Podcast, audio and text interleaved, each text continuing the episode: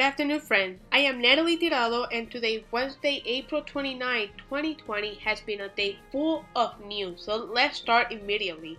The state of Illinois reported Wednesday that there are 2,253 new cases of coronavirus, bringing the state total to 55,355 since the pandemic began. Governor Pritzker also reported 92 deaths in a 24 hour period on Wednesday bringing the total to 2,215. The state continued its upward trend in tests conducted, and in the last 24 hours, 14,478 have been administered. 256,667 people have been tested for the coronavirus, said the head of the state's public health department. Governor Pritzker said at his press conference about his plan for the purchase and delivery of millions of medical supplies, including face masks and gloves. The Illinois stay at home order to combat the COVID 19 pandemic faces a new legal challenge with a class action lawsuit filed Wednesday by Republican state legislator John Cabello, representative of a rural northern district of the state. The class action lawsuit filed with the Winnebago County Circuit Court aimed to release not only Cabello but all state residents in a similar situation from the obligation to stay home. On news around the world, the number of infections and deaths from the coronavirus continues to drop in Italy. There is less pressure in hospital, and five days after the start of the country's reopening, the rate will continue to depend on the evolution of the pandemic. This is to say that the contagion curve continues downward since the beginning of this crisis on February 21st.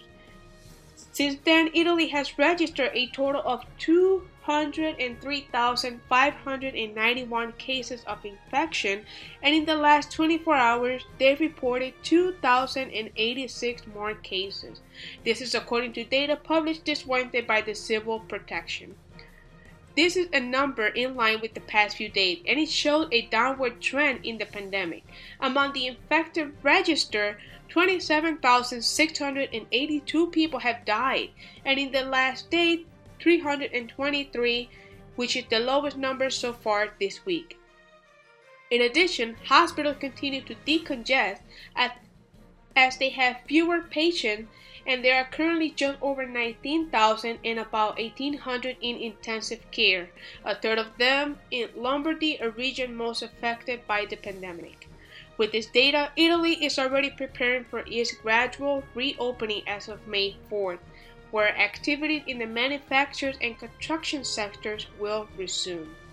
The population will remain confined, although they will be able to go out to visit their relative or play sport, whereas before it was only possible for strict reasons of health, work, and other emergencies.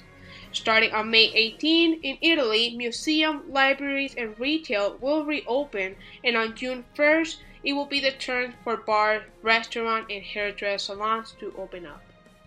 On local news, Paseo Boricua's Neighborhood Business Development and Small Business Development Center at the Puerto Rican Cultural Center have been able to support small businesses and entrepreneurs to access to COVID-19 resources from the federal government, Illinois Department of Commerce and Economic Opportunity, as well private funding and grants that become available as time passes by. Working remotely does press some challenges for many of the small businesses, and the Puerto Rican Cultural Center has been able to support them, especially those that are not computer savvy, but in general, they have been able to support one another.